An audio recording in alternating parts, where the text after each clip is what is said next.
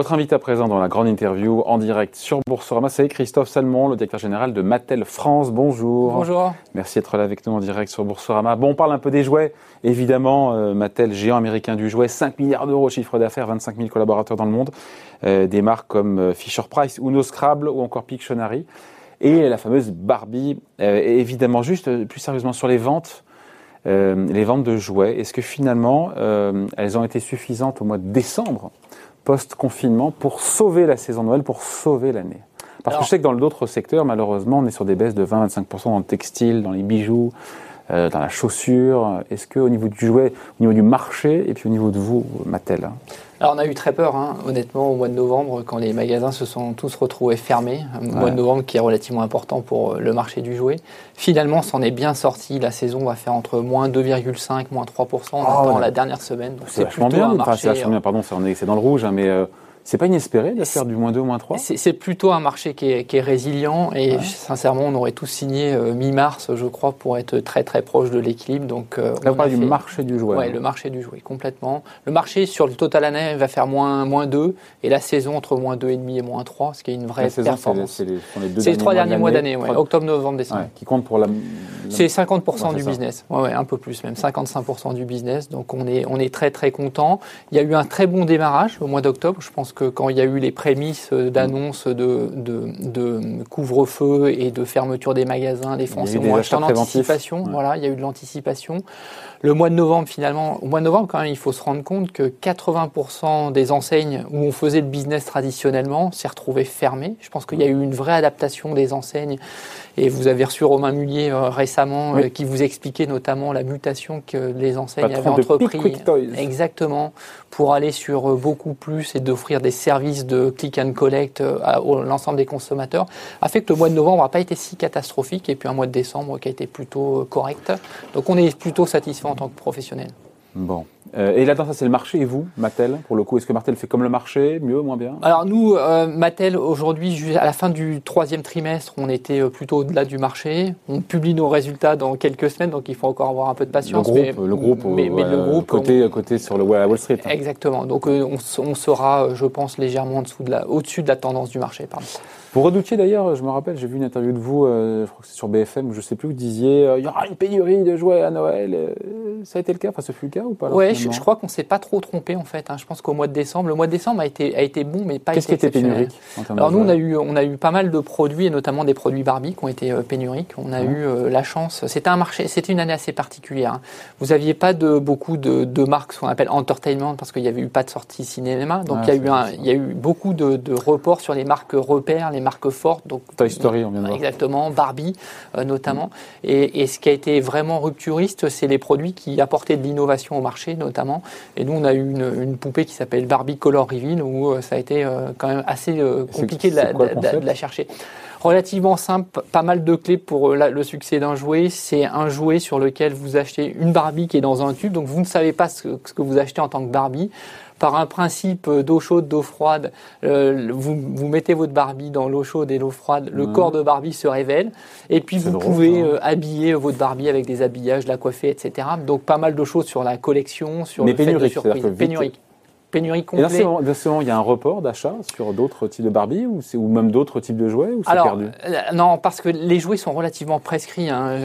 Je, je, sais que vous avez, vous avez une petite fille. Si votre petite fille demande ou votre petit garçon le jouet, euh, ce jouet-là exactement sur la liste de Noël, si vous amenez autre chose, je pense que vous allez faire des malheureux au niveau du pied du sapin.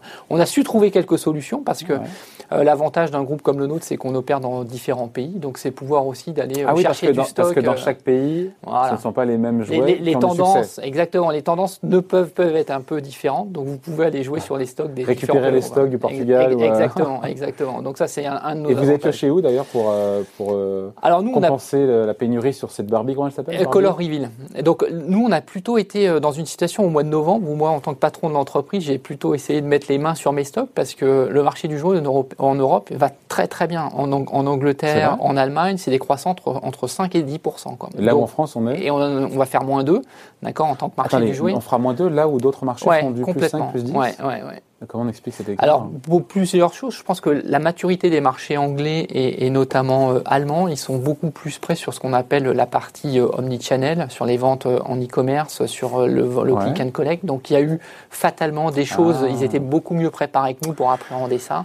Et les consommateurs étaient déjà dans ce rythme-là. Nous, ça nous a pris un peu plus de temps et l'adaptation. Mais du coup, pour revenir à, à, votre question, donc on a été chercher dans des pays comme l'Italie, comme l'Espagne, là où il y avait un peu plus de stock pour aller se bagarrer et essayer de proposer ces produits-là à nos enfants.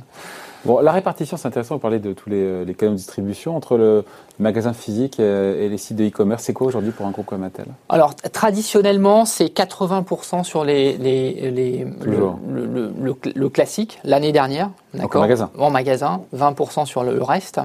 Euh, cette année, on sent une vraie accélération. On sera très proche des 30%, d'accord, sur la partie euh, e-commerce. Et dans la partie e-commerce, on met forcément ce qu'on appelle les pure players et puis euh, les, tout ce qui est omnicanal. les ah, discount, Fnac et puis tout ce qui est omnicanal à côté vient compléter ça où il y a une vraie progression hein, des enseignes comme Pickwick Toys ont vu leur vente passer de quasiment 10% à 20% sur cette partie omnicanal. Ah donc, il nous l'a dit quand il est ouais, Donc c'était les, les, chiffres qu'il a annoncés.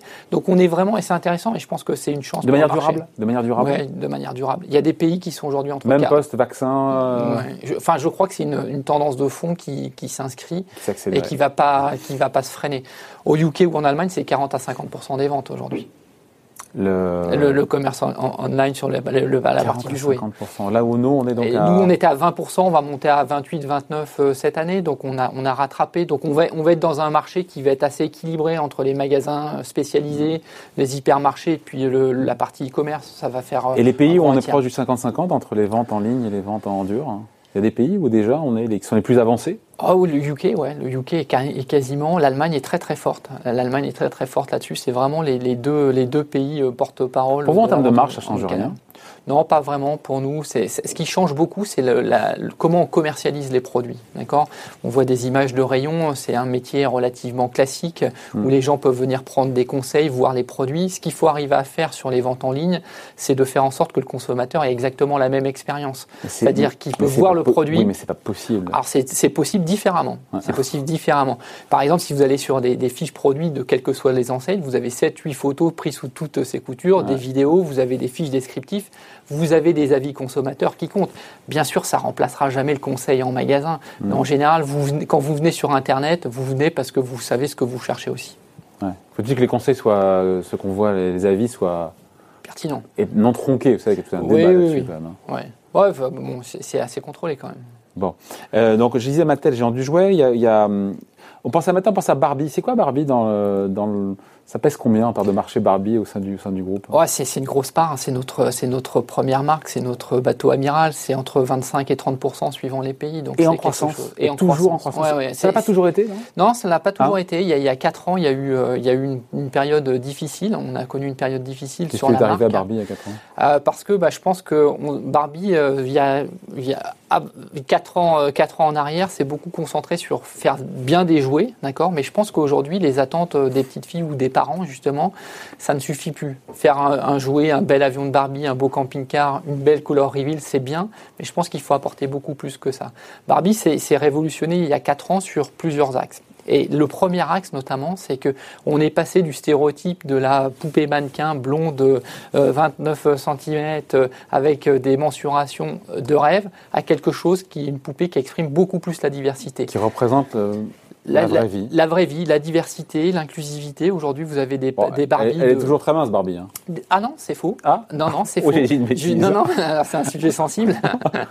non, non, et justement, on a fait évoluer le, le, la forme des corps. Aujourd'hui, vous pouvez, vous pouvez trouver des Barbies grandes, petites, minces, larges, de couleurs de peau différentes, avec des textures de cheveux complètement différentes. C'est une gamme qu'on appelle fashionista. C'est ça le, pas la révolution, une forme de révolution ah, C'était la première révolution et qui a, remis euh, justement euh, la diversité en plein cœur de la, stratégie de Barbie. et les clients ont suivi, les enfants Oui, les, enfants ont suivi. Et d'ailleurs, je pourrais vous donner euh, quelques anecdotes. Les, meilleures ventes sur cette gamme de poupées-là, c'est pas la Barbie classique, mais c'est des Barbies justement qui sont un peu plus rondes, un peu plus grandes, des choses comme ça, donc qui fonctionnent très bien.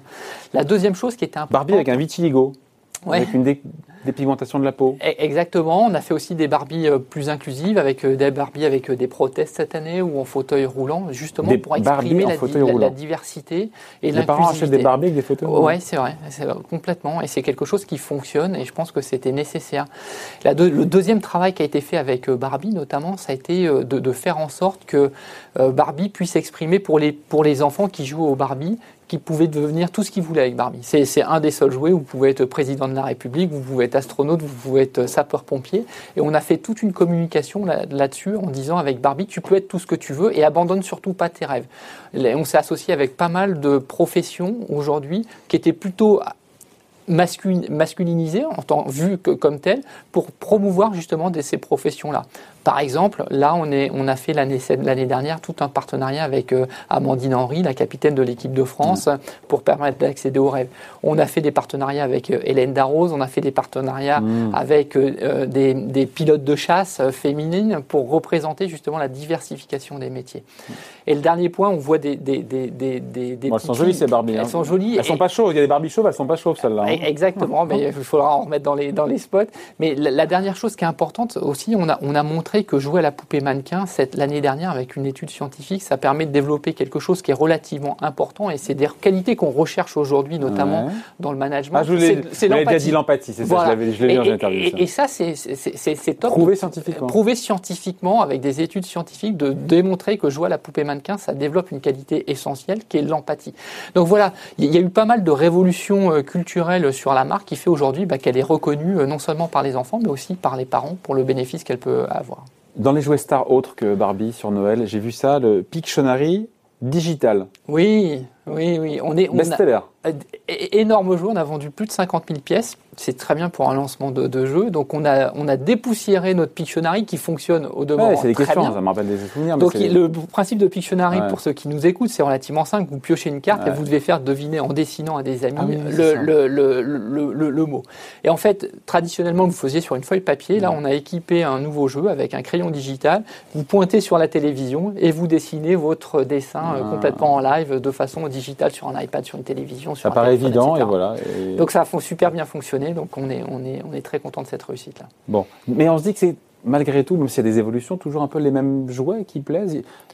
On est, on est dans la, on réinvente les mêmes jouets. C'est très dur de faire sortir de nouveaux blockbusters, de nouveaux best-sellers euh, out of nowhere. Ah, c'est compliqué, hein, mais je pense que c'est aussi. il n'y a aucun qui me vient à l'esprit. En même temps, je suis pas un expert du sujet. alors, il y, a, dans le marché du jouet, il y, a, beaucoup de moteurs de croissance qui peuvent être des nouvelles marques, des phénomènes de cours de récré, qui peuvent lier à des films d'entertainment, des choses comme ça, donc qui viennent alimenter.